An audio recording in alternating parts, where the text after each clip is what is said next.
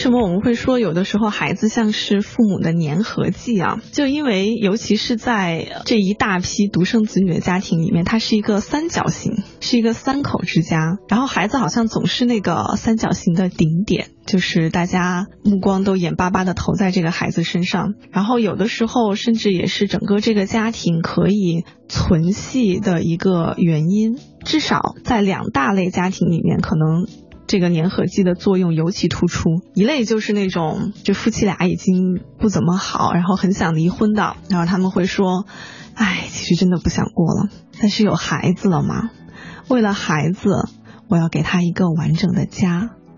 哎，每次听到这句话，我都觉得心里面翻江倒海，五味杂陈。就是觉得这是一个多么温柔又善良的初衷啊，一个母亲或者父亲的那种爱子之心。但同时，我又觉得你这不扯吗？根本不是这样的。你真的觉得你不离婚就是给了孩子一个完整的家吗？是你想让这个孩子像个五零二一样把你们俩粘到一块儿，还是你为了这个孩子？把你们俩站到一块儿呢，就是不离婚，到底是你的需求还是孩子的需求？你有什么依据判断说我不离婚对这个孩子一定比我离了婚更好？所以我觉得在这样的一些家庭里面，其实不占少数啊。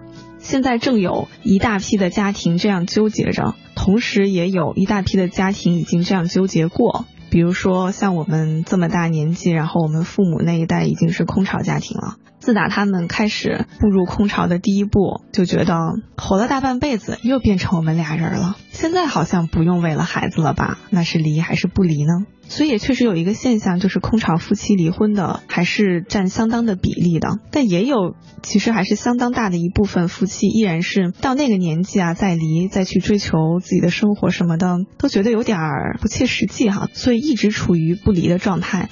但是你就会经常听到祥林嫂一样的声音在耳边萦绕：要不是因为你，我们什么什么时候早就离了。要不是为了给你一个完整的家，我们怎么怎么样？甚至有的时候，比如说当这个孩子有点不听话，或者有点不如父母的意的时候，爸爸妈妈就更伤心了，就觉得我们为了你付出了大半辈子，你还怎么怎么样？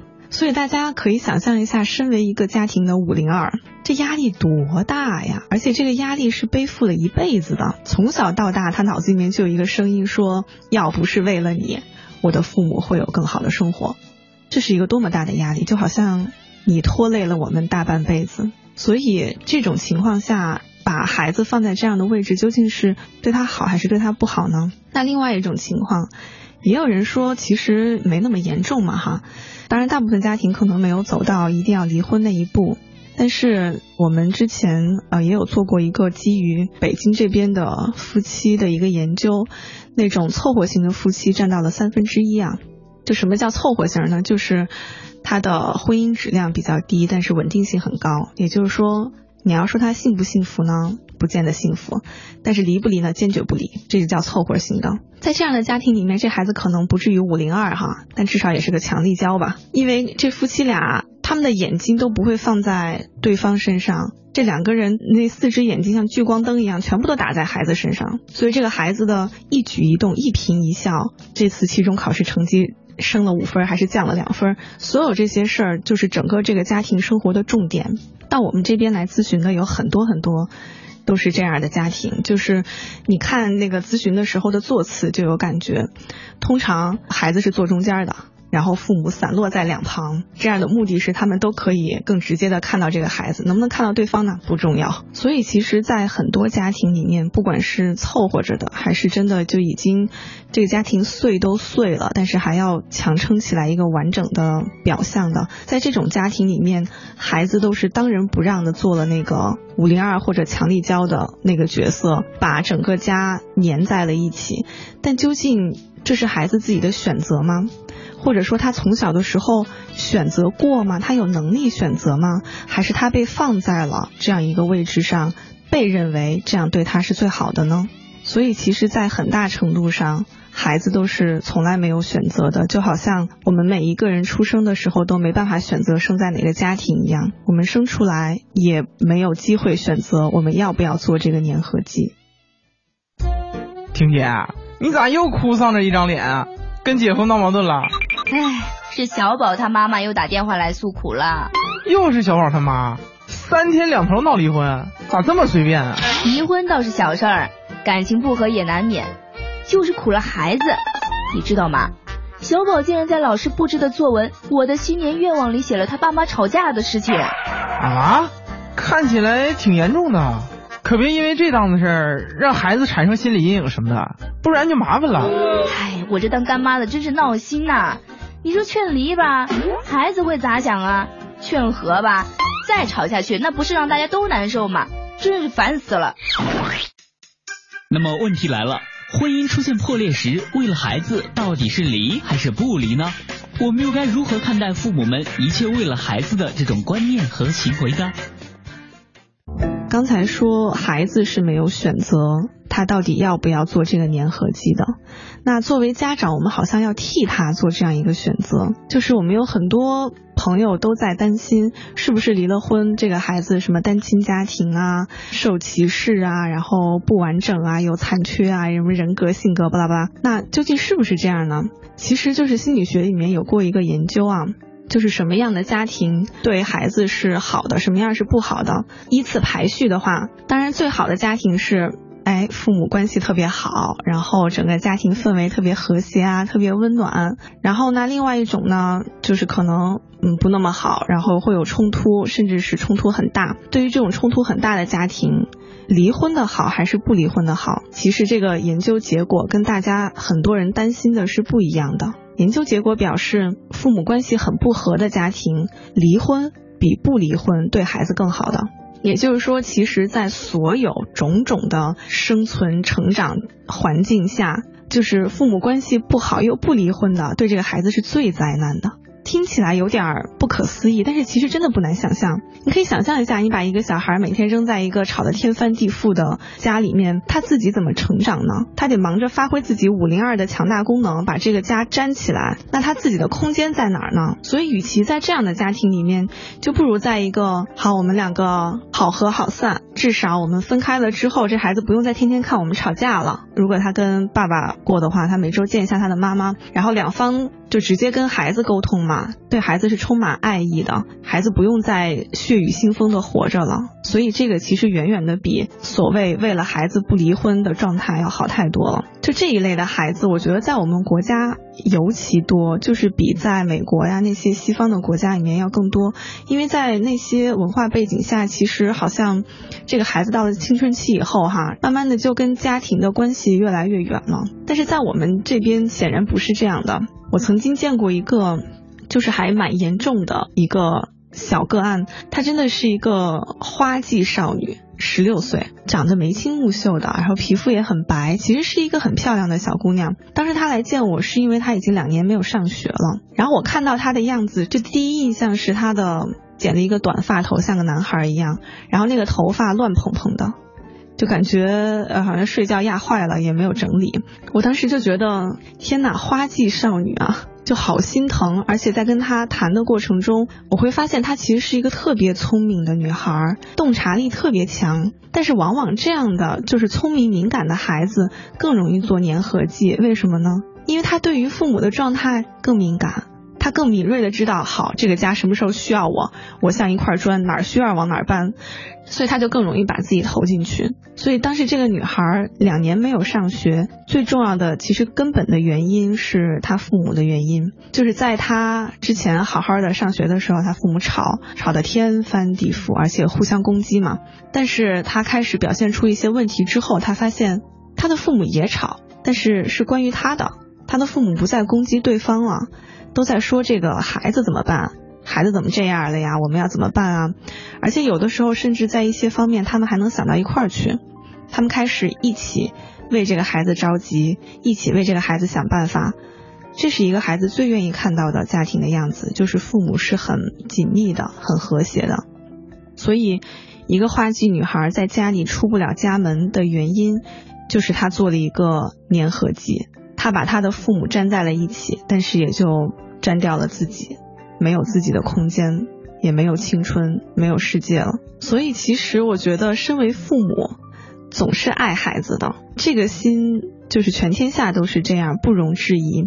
所以我们总会给孩子我们认为最好的，比如一个完整的家。但这到底是不是孩子最需要的呢？当然，有一个完整的家是好，但是比起一个风雨飘摇中已经破碎了的、需要我去把它粘起来的家，那我宁愿要半个，至少这半个是整的。我在这半个家里面，我还是有空间作为一个独立的个体去成长的，而不是把自己化成胶水，融化在这个破碎的家里面，看不到自己的痕迹。所以，如果真的为了孩子好的话，我们真的需要看到孩子他自己的需求是什么。他作为一个生命是有那种成长的动力的，他需要有他的一片天地。作为一个十六岁的女孩，她需要去上学，去跟同学玩，去用自己的眼睛看到这个世界，可能还看到一两个帅气的男孩子啊之类的，这是他需要的世界。他不需要看到一个。已经要碎掉的家，然后努力的用自己的生命把自己全部投进去，把这个家粘起来。我觉得这是一件非常悲剧的事情。所以，如果真的为了孩子好的话，在更多的时候，或许我们需要做一对好夫妻，才能做一对好父母。我们需要更多的看到对方，你的老公、你的老婆，把目光多放在他们身上一点。这样，你的孩子才可以从聚光灯下解放出来，去过他自己的生活。他可以知道，好，我现在长大，我可以离开家，我可以有自己的生活了。我的父母还是安全的，并不是我这一撤兵，他们就要散了。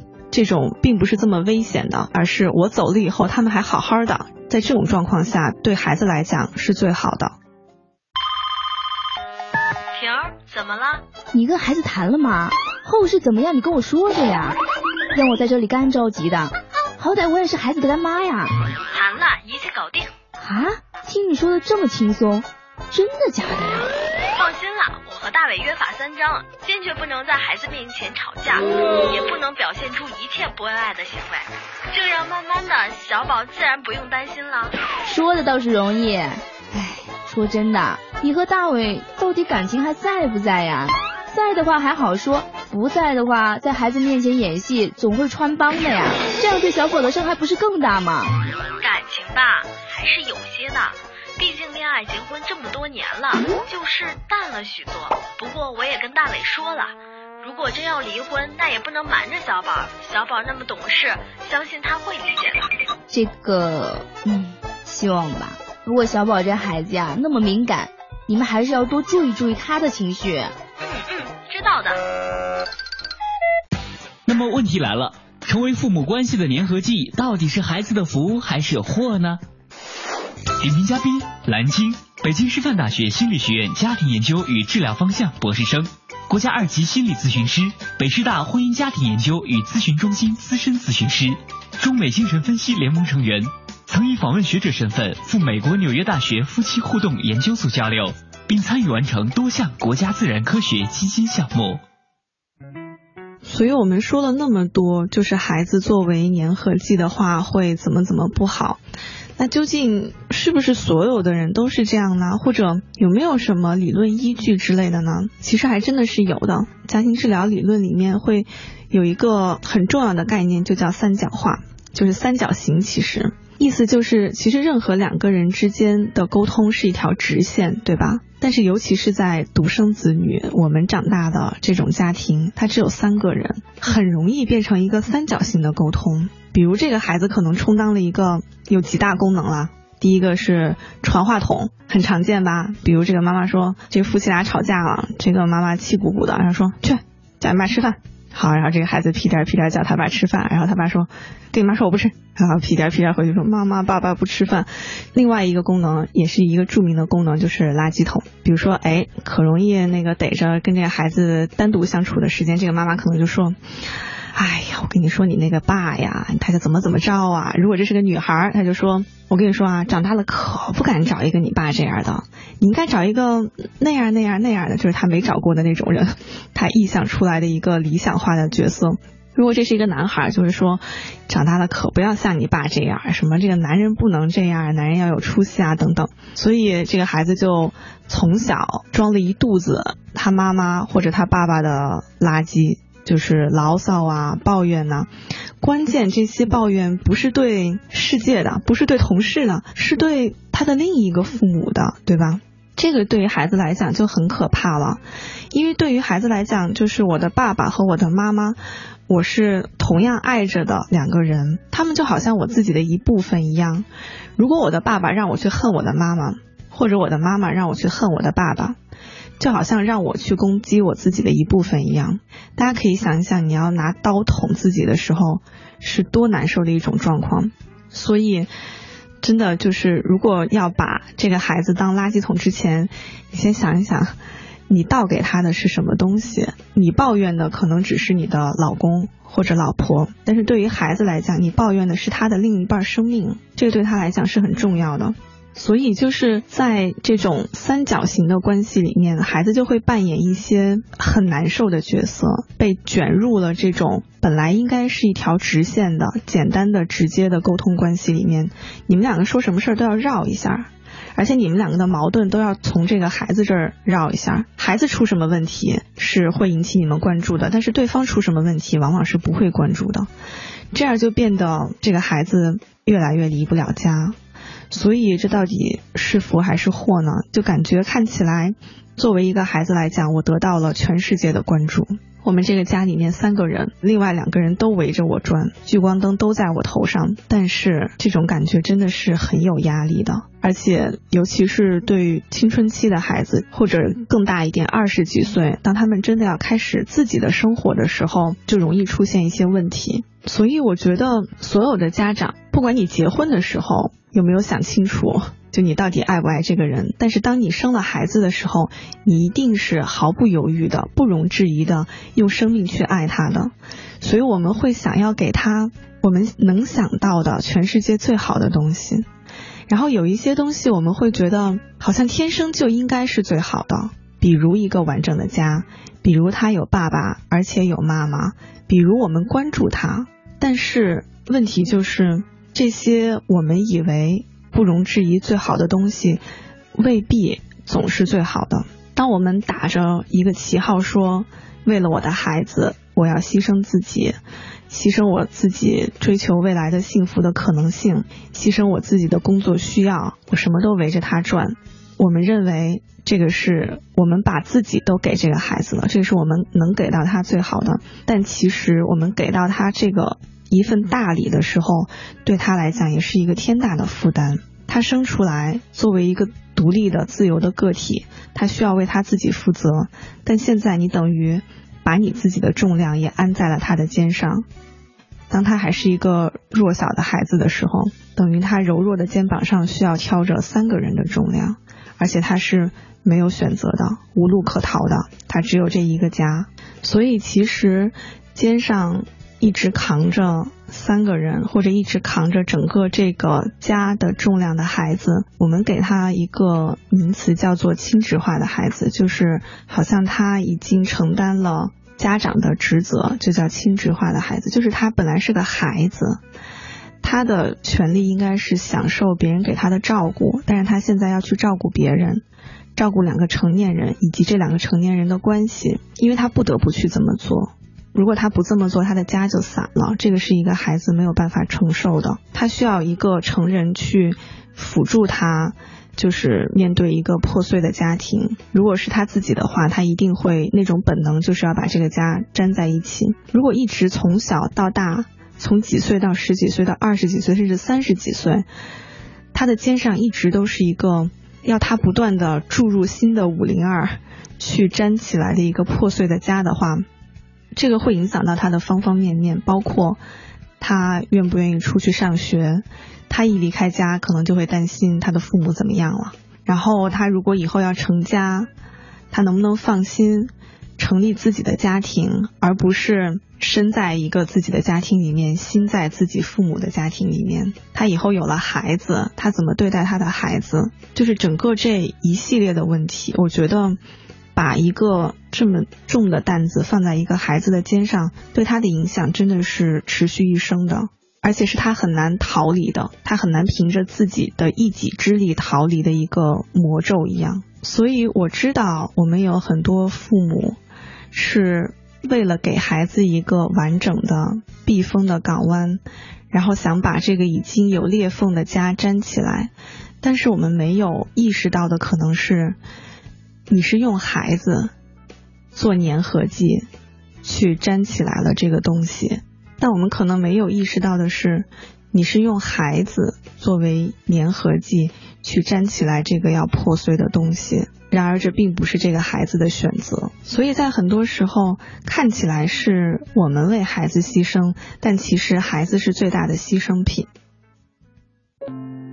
嗨，我是李奇轩，很高兴在电波中与您相遇。今天要聊聊离婚这件事儿呢，对孩子们的影响。当一段感情难以为继的时候，很多人脑海当中可能会浮现出这样一句话：离婚了，孩子怎么办呀？父母双方可能也会想，为了孩子，那就再忍忍吧，或者说等孩子长大了，考上大学以后，我们再离，等等吧。如此种种，这些话呢，可能就像铜墙铁壁一样。把两个人圈禁在毫无意义的婚姻牢笼当中了，都是为了孩子吗？不过如今的现实也是，离婚率确实越来越高了，而且呢，作为父母的人们，可能也有必要想一想，如果感情真的处不下去了，如果离婚这件事儿真的要发生，那么逃避可能就像掩耳盗铃一样，是解决不了问题的。我们今天就要从心理学的角度来了解和评估一下，到底是我们把离婚对孩子的伤害妖魔化了，还是离婚真的会对孩子造成巨大的无可挽回的伤害？更确切的说呢，勉强凑合的婚姻真的要好过离婚对孩子的影响吗？先来看美国在二十世纪七十年代曾经做过一个研究，证实了离异家庭的孩子受到的伤害远远大于在完整婚姻中的孩子。但是在二十世纪九十年代，经过更为严密的研究，他们最终发现，离异家庭的孩子和普通家庭的孩子受伤的结果差不多。毋庸置疑，离婚在某些时候会对孩子造成伤害，只是你知道离婚到底会在哪些方面对孩子造成伤害吗？有研究发现，对孩子影响最大的一种伤害是家庭斗争。从来不避开孩子，这类夫妻呢，往往会利用孩子作为武器去相互攻击对方，甚至让孩子在所有家人面前承认，曾经爱着他的爸爸妈妈是如此道貌岸然的一个人。还有另外一种情况，就是完全把孩子当空气。试想一下，如果父母在你的面前吵架，甚至吵到大打出手。当着你的面把电视机砸了，把对方打得鲜血直流，这样的画面出现在你幼小心灵的时候，是不是会让你内心深深的恐惧婚姻呢？答案当然是肯定的，因为从来没有人教过你如何应对这样的场面啊！你看到的是曾经恩爱的两个人，而且这个人一个是你的爸爸，一个是你的妈妈，可是现在呢，他们就像换了一个人一样。不仅如此。这种家庭斗争不避开孩子，完全把孩子当作空气的处理方式，它所造成的伤害更像是一个人用左手砍断右手的感觉呀。无论父母一方是多么不靠谱、多么可恶，可是对孩子来说，这仍然是他的至亲至爱呀。作为夫妻，你们两个可以离开对方，但是对孩子来说呢，这是他无法分离的依恋对象啊。如果我们不断的给孩子灌输他的父母一方是多么的糟糕，甚至会潜移默化的让他认为这就是婚姻，可想而知啊，如果这成为他一生的婚姻模板的话，那是多么可悲的一件事儿啊！那么话说回来，我们应该如何告诉孩子离婚的真相呢？或者换句话说，我们如何把离婚对于彼此的伤害降到最低呢？别着急，先来听我说个小故事。W 先生和妻子离婚之后，房子和孩子判给了前妻，他净身出户。但是因为 W 先生暂时没钱买新房，于是就跟前妻和孩子居住在原来的房子里，同进同出。按照他的说法，这样做的另一个考虑是因为怕给孩子造成分离的痛苦。直到后来，他遇见了现在的妻子，从前妻那儿搬了出来，组建了自己的新家。再婚之后，W 先生对现在的妻子说：“我不能对不起我儿子，所以我得经常回去住几天。”那这种想法，现在的妻子当然是不同意了。所以妻子就说：“啊，你回去探望他们是可以的，但你绝对不能留宿。”可是 W 先生爱子心切呀，仍然固执的回到前妻和儿子那儿留宿一两天。再若无其事的回来，这样来来回回很多次之后，W 先生的现任妻子很是苦恼，并且向他哭诉说：“你已经结婚了，不再是一个人了，请照顾一下我的感受好吗？”于是妻子向他提出了自认为周全的两个解决办法。他说：“我不反对你看儿子，但你可以带我一起去。如果你觉得非要和儿子待一晚上的话。”也可以把他带过来住在我们家呀，我们家房间有的是，我也会好好照顾他，和他一起玩，把他当做亲生儿子看待的。可是任凭现在的妻子如何苦口婆心，W 先生还是以自己的理由一口拒绝了。他的解释是这样的：我不能让儿子看到你，因为他会疑惑，怎么又来了一个阿姨呢？然后会怀疑我和他妈妈离婚，这会对他造成伤害的呀。从那之后，W 先生还是继续隐藏着离婚这个秘密，就好像怀揣着赃物的窃贼一样，躲着、防着、偷着，独自前往前妻家，为儿子上演着父母双全、家庭和睦的折子戏。可想而知啊，现在的妻子的不高兴那是与日俱增啊。他想，你和前妻儿子这样不依不舍，为什么又要娶我呢？终于。在 W 先生又一次在前妻家留宿的某个夜晚，他收拾好自己的东西，订了第二天的机票，离开了这个家。W 先生很委屈，他在这条留言的最后无奈的说：“我只不过不想伤害我的儿子，不想让他知道我离婚的事实，难道我错了吗？”我真的很想告诉他：“是的，你错了。”你早就应该告诉孩子你和妻子离婚的事实。许多大人可能会跟 W 先生的感受一样，因为离婚时受到伤害，会觉得离婚恐怖至极。但事实上，离婚和结婚一样，都是一种自由选择的结果，都有取和舍，都有爱与痛。不爱了，于是不苟且，下一个路口说再见，选择另一种生活。而且这种选择的背后，还必须有钱、有人格和能力的支撑呢。经济够独立，才能够妥善安排后事；人格够独立，才能够明晰自我需求；能力足够大，才能够处理复杂的纠纷呢。这样看来，离婚就是一个大写的自由。自由难道不就是想不要什么就可以不要什么吗？但奇怪的是，许多成年人却认为离婚意味着不和。不和就意味着有问题，问题意味着毛病，毛病意味着人格缺陷、性格弱点、精神残障等等一系列古怪的衍生物。这是不是一种偏激的想法呢？如果您还有些理智，就不必对离婚心怀羞耻，更不要将这种情绪投射到孩子身上。说完了 W 先生，再来和您分享一个教育界的朋友他的处理方式。和 W 先生刚好相反。这位朋友离婚的时候，孩子刚满七岁。当时他和妻子坐在一起，直言不讳的对孩子说：“宝宝，爸爸妈妈离婚了。”孩子当然不懂离婚是什么了，于是他们继续说：“离婚啊，就是爸爸妈妈不在一起生活了，但我们依然爱你。您看，这谈话恬淡的，就像在讨论明天早餐我们是吃白粥还是吃油条呢？”很轻松是吧？随后，他和妻子、孩子三个人一起轻松愉快的聊了聊，比如说，很多大人离婚这是平常的事儿，和孩子没什么关系，只是爸爸妈妈需要换一种方式相处，这样呢，爸爸妈妈和宝宝每个人都可以非常开心。在谈话的最后，这位朋友抱着他的孩子说：“不管怎样，你永远是爸爸妈妈最棒的孩子，是我们一生最爱的宝贝。”就这样，孩子没有任何挣扎的接受了父母离婚的事实。其实，对于离婚的理解，大人和孩子是不一样的。在小孩子看来，离婚与结婚都是他们世界之外的东西。他们并不懂，他们能够感知的更多的还是爱的多与少，是关注的增与减，快乐的情绪是升高了还是降低了。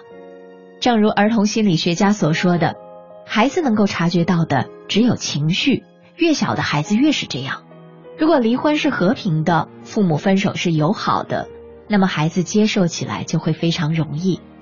但如果离婚裹挟着暴力，裹挟着悲伤、羞愧、恐惧的情绪，那么孩子接受起来就会很艰难。如果，我只是说如果，收音机前的您，如果现在也正在纠结于对孩子袒露离婚的事实，可以想想刚才我说的这位教育界的朋友是怎么做的。简单清晰的告诉孩子，这不是你的错，我们依然爱你，以后你会有两个家，会有更多人爱你。你永远是安全的，然后慢慢的，孩子也会和你们一样接受现实，开始新的生活了。在节目最后，再为您分享一个小故事。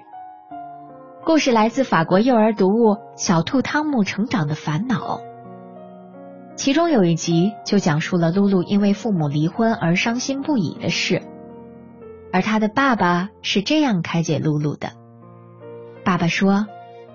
一个男人和一个女人有时候会不再相爱了，但是你永远是我们的儿子，爸爸爱你，妈妈也爱你，他们永远爱你。